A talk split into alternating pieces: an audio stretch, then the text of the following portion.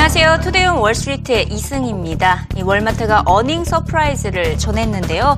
특히 무려 6분기 연속 감소해오던 동일 점포 매출이 처음으로 상승을 했습니다. 0.5% 반등에 성공을 했는데요. 하지만 4분기 guidance만큼은 일본에서 일부 매장을 폐쇄하기 때문에 하향 조정을 했습니다. 월가에서는 그래도 긍정적인 반응입니다. 월마트가 최악의 시기는 이제 끝났다라고 평가를 했는데요.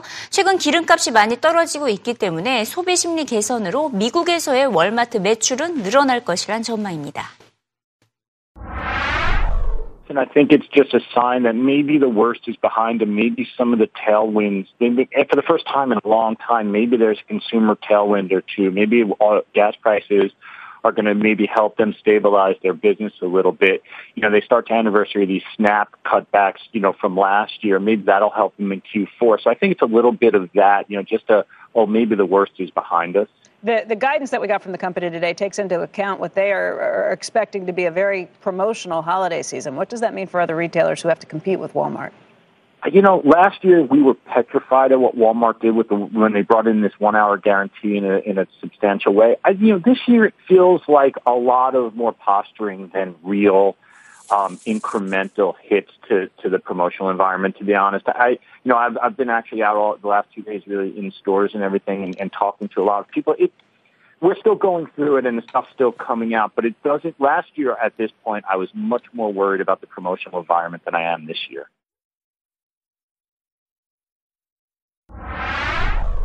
왕구업체 하스브로가 애니메이션 제작사 드림웍스 애니메이션 인수 협상에 들어섰습니다. 이 장난감과 영화, 이 두 마리 토끼를 함께 잡기 위한 전략으로 풀이가 되고 있는데요. 특히 캐릭터 사업에 있어서 계약 절차를 수월하게 만드는 장점이 있을 것으로 보입니다. 하지만 시작의 반응은 최악입니다. 실패할 것이다 라는 부정적인 반응이 쏟아지고 있는데요. 하스브로가 드림웍스 합병을 하게 된다면 디즈니를 잃게 되는 셈이기 때문에 오히려 캐릭터 사업에 부정적인 영향을 미칠 것이라는 분석입니다. 또 최근 드림웍스의 경우에는 흥행한 영화도 없기 때문에 인기 있는 캐릭터가 부족한 실정이고요.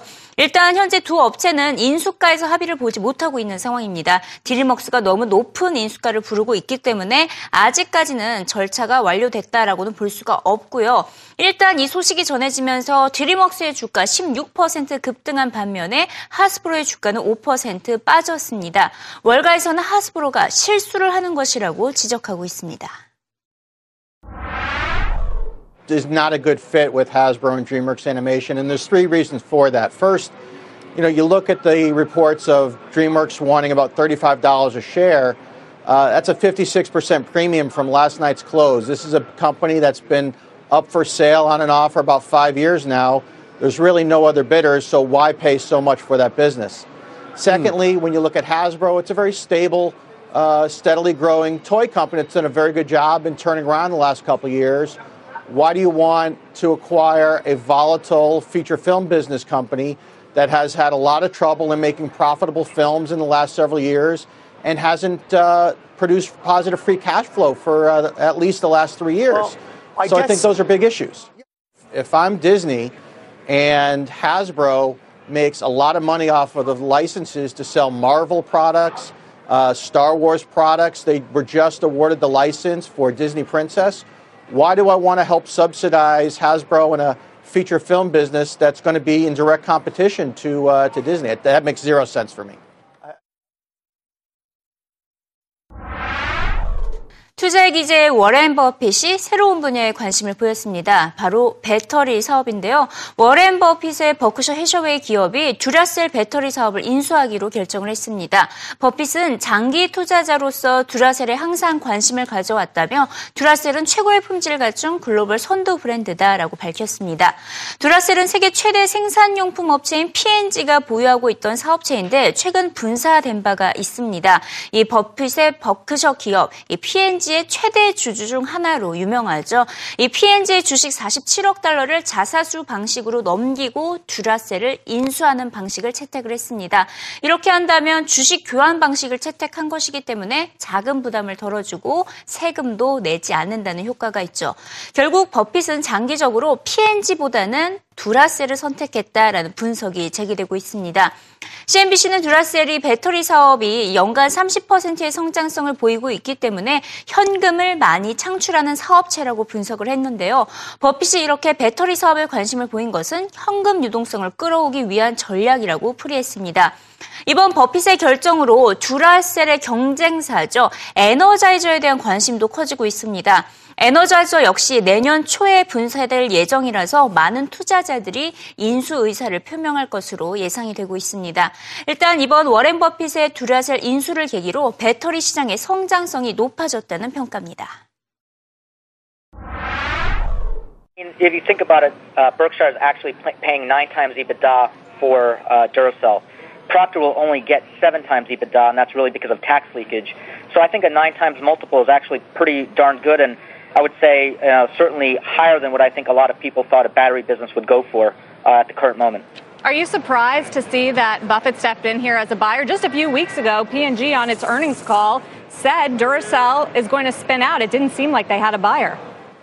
Yeah, we, we have always been of the belief that private equity and, and certainly a company like Berkshire Hathaway would, would be interested in the battery business.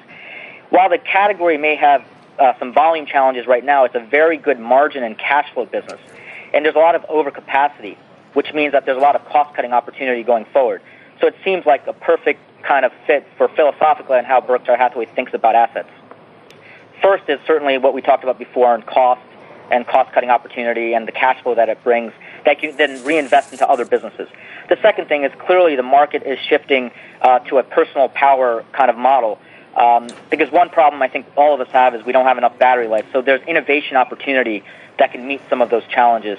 And the third thing is keep in mind the battery category has really taken a hit because of the economy. Device trends um, that batteries are used for have been declining or have been really uh, weak over the last few years.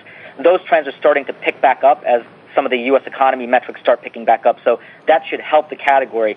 But let's let's not be naive. This is going to be a category that is kind of flat to maybe slightly declining on a volume basis. It's really the pricing and promotional activity coming down that I think mm. can drive the category going forward.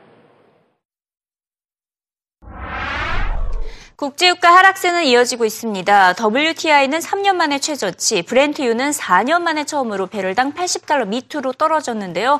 원유를 시추하고 있는 미국의 셰일 혁명으로 원유의 재고 갈수록 늘어가고 있습니다. 비록 지난주에 재고량은 감소했습니다. 170만 배럴 감소한 것으로 나타났지만 아직까지 시장에 큰 영향을 주지 못하고 있는데요. 아무래도 달러와 강세 현상이 워낙 지배적이기 때문에 유가 하락 압력이 계속해서 거세지고 있기 때문입니다. 결국 미국 미국의 셰일오일 생산에 타격이 불가피해 보이는데요. 국제에너지기구는 유가 하락으로 인해서 내년 미국의 셰일유 투자가 10% 줄어들 것으로 예상을 했습니다. 이에 따라 미국의 석유 거품 2020년에는 폭발할 것이다라는 경고성 메시지도 전했고요. 일각에서는 심지어 유가 30달러대를 전망을 하고 있습니다. 지금 현재 기술적 지지선이 붕괴된 마당에 지금에서라도 매도를 해야 한다는 게 트레이더들의 조언입니다. Brent right now. That D's contract in Brent expires today, so they're putting a lot of pressure on that market, and that's carrying over to WTI. But honestly, Jackie, with that being said, you know, trading's all about risk reward, and I think there's a lot more reward now to the upside, believe it or not, than to the downside. I don't see this going a lot lower from where we are right now. All right, Jimmy, a lot of the people I'm talking to don't necessarily agree with Grizz on this trade. You're looking at the charts. What do you see at this point? I'm one of them. I got one word for Grizz sold. I'm saying when that market hit 75.70, it looked like a technical break and it accelerated to the downside. The fundamental argument is easy to make. I mean, the strong dollar, we got you know decent supplies, OPEC's trying to lower prices. Uh, there, there's no reason right now to buy this. Particularly, it looks like the dollar's gearing up to break out to the upside. 국제유가가 떨어지면 자연스럽게 휘발유 가격도 떨어지기 마련이죠. 미국에서는 지난 3개월 동안 50센트가 떨어지면서 평균 갤런당 3달러 초반에 머무르고 있습니다. 이로 인해서 가구당 최대 20만 원을 절약하는 효과를 안겨주고 있는데요. 미국에서는 무엇보다 자동차가 필수이기 때문에 평균적으로 전체 한 달 지출의 10%가 주유비로 나가고 있습니다. 하지만 최근 이렇게 휘발유 가격이 떨어진다는 것은 10%나 차지하고 있는 소비생활 패턴에 있어서 상당히 의미 있는 변화 변화가 되겠죠. 최근 배럴당 70달러대까지 떨어진 유가로 절약한 비용 9억 달러로 책정이 되고 있습니다. 자, 이 9억 달러 남은 자금을 다른 소비에 사용할 수 있다라는 의미로 해석을 할 수가 있겠죠. 무엇보다 연말 쇼핑 특수 기간을 앞두고 소비 심리가 크게 살아나고 있다는 평가입니다. For the consumer, if we call it a decline of about 50 cents over the past three months, that translates, depending on the number of cars per family and the number of times they fill up the tank, to about a savings of 100 to $200. Now, certainly on the individual level, that doesn't appear to be a lot of savings, but assuming that gasoline station sales account for about 10 to 11 percent of monthly retail spending, that translates then on the aggregate to 900 million. Now, again, that's just the direct savings. If we assume a wealth effect, a very positive wealth effect, whereby consumers simply feel wealthier for having that extra cash in their pockets, well, maybe they save a dollar but go out and spend a dollar fifty or two dollars. And of course, that direct savings number doesn't take into account then the producer side, whereby lower import costs often translate into lower ticket prices on other goods and services in the marketplace as producers attempt to pass on some of that cost savings. So again, the direct savings at 900 million, but if we extrapolate that trickle down effect, that ripple effect, that could translate into about 40 to 60 billion on an annual basis.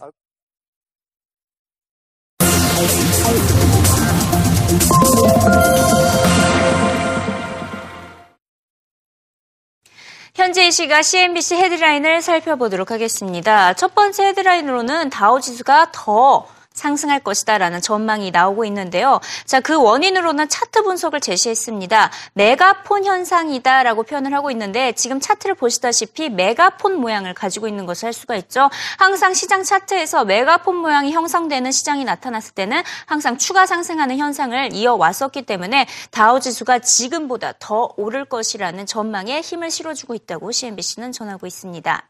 자, 이어서 간만에 비트코인 소식도 전해지고 있습니다. 미국 대기업들이 비트코인 기술에 관심을 보이고 있다는 소식인데요. 구글과 IBM이 비트코인에서 거래되고 있는 비트코인 체인 기술에 적극적으로 투자를 하고 있는 것으로 알려지고 있고요. 또 가상화폐 비트코인 채굴 과정에서는 고성능 반도체가 사용이 되고 있습니다. 이렇게 된다면 대형 IT 업체들의 협력이 필요한데 올해 비트코인 시장 다시 다시 활성화되고 있는 모습을 보이고 있다라고 CNBC는 분석 기사를 전하고 있습니다. 올해 들어서 다시 비트코인이 momentum을 재형성하고 있다며 6만 개가 넘는 기업들이 비트코인을 수용을 하고 있고 또 지난 2분기 비트코인에 대한 벤처 캐피탈의 투자는 1분기보다 28%나 증가한 것으로 나타났습니다. 이런 상황에서 CNBC는 어, 비트코인이 가상화폐로서의 역할도 중요하지만 이렇게 블록체인과 같은 비트코인 기술이 혁신을 안겨줄 것이다라고 전하고 있습니다. 자, 이어서 이번에는 엔저 현상과 관련된 소식을 짚어보도록 하겠습니다. 소시에틀 제너럴의 대표적인 비관론자 엘버트 에드워즈가 일본 엔화가 내년 3월 말이면 달러당 145엔까지 떨어질 것으로 내다봤습니다. 이로 인해서 다른 아시아 국가들의 통화 가치 평가 절하 압력이 거세져서 통화 전쟁이 야기될 것이다라고 우려를 했고요. 어, 이 같은 현상이 나타난다면 또 미국과 유럽의 디플레이션을 키우는 해일이 될 것이다. 이렇게 표현을 하면서 엔저 현상에 관련한 경고성 메시지를 전하고 있습니다. 이런 가운데 올해와 내년 가장 걱정되는 국가 두 가지 국가들이 꼽혔습니다. 바로 러시아와 브라질인데요. CNBC는 러시아와 브라질의 경기 침체 우려가 더욱더 커지고 있다고 전했습니다. 어, 이번에 러시아의 3분기 GDP가 발표가 됐는데 0.7% 기록에 그쳤습니다. 2분기 0.8%에서 감소를 하고 있고요. 이 같은 현상이 지속되고 국제유가 더 떨어지는 데다가 상품 가격까지 더 하락을 하게 된다면 러시아의 경제 내년에는 마이너스대로 진입할 수 있다라고 전망 전망이 나오고 있습니다. 마지막으로 금값과 관련된 소식 짚어보도록 하겠습니다. 금값도 최근에 계속해서 하락을 하고 있는 모습인데 특히 3분기 들어서 구매에 대한 수요가 금융위기 이후 최저치로 떨어진 것으로 나타났습니다. 안전자산에 대한 이제 선호 심리가 많이 사라졌기 때문인데 3분기 초만 하더라도 온스당 1325달러였던 금가격 현재 1160달러 선에서 거래가 되면서 4년 만에 최저치를 기록하고 있는데요. 이 안전자산에 투자하지 않아도 되는 환경이 조성됨에 따라서 금 투자가 조저, 저조하다라는 분석이 나오고 있고요. 이런 가운데 크레딧 스위스는 달러 강세가 계속해서 이어질 것으로 예상이 되기 때문에 내년 금값은 온스당 950달러까지 떨어질 것으로 내다봤습니다. Uh, I think gold gets toasted. So I mean, I, I think Gets toasted. I think so the, the, the what kind of so will it go under a thousand? Uh, well, our, our, our, technical guys are looking at gold falling to 950 in the next sort of 12 to 18 months. So they think you've had a big breakdown. And as, as it becomes more expensive to hold gold, and as the Fed comes into play, um, and the technicals work in that direction, the, the risk is you get a big breakdown. Any currency other than the dollar that you that you would buy? No. no, I think the dollar goes up against everything, and it's just picking where to where to kind of hit it.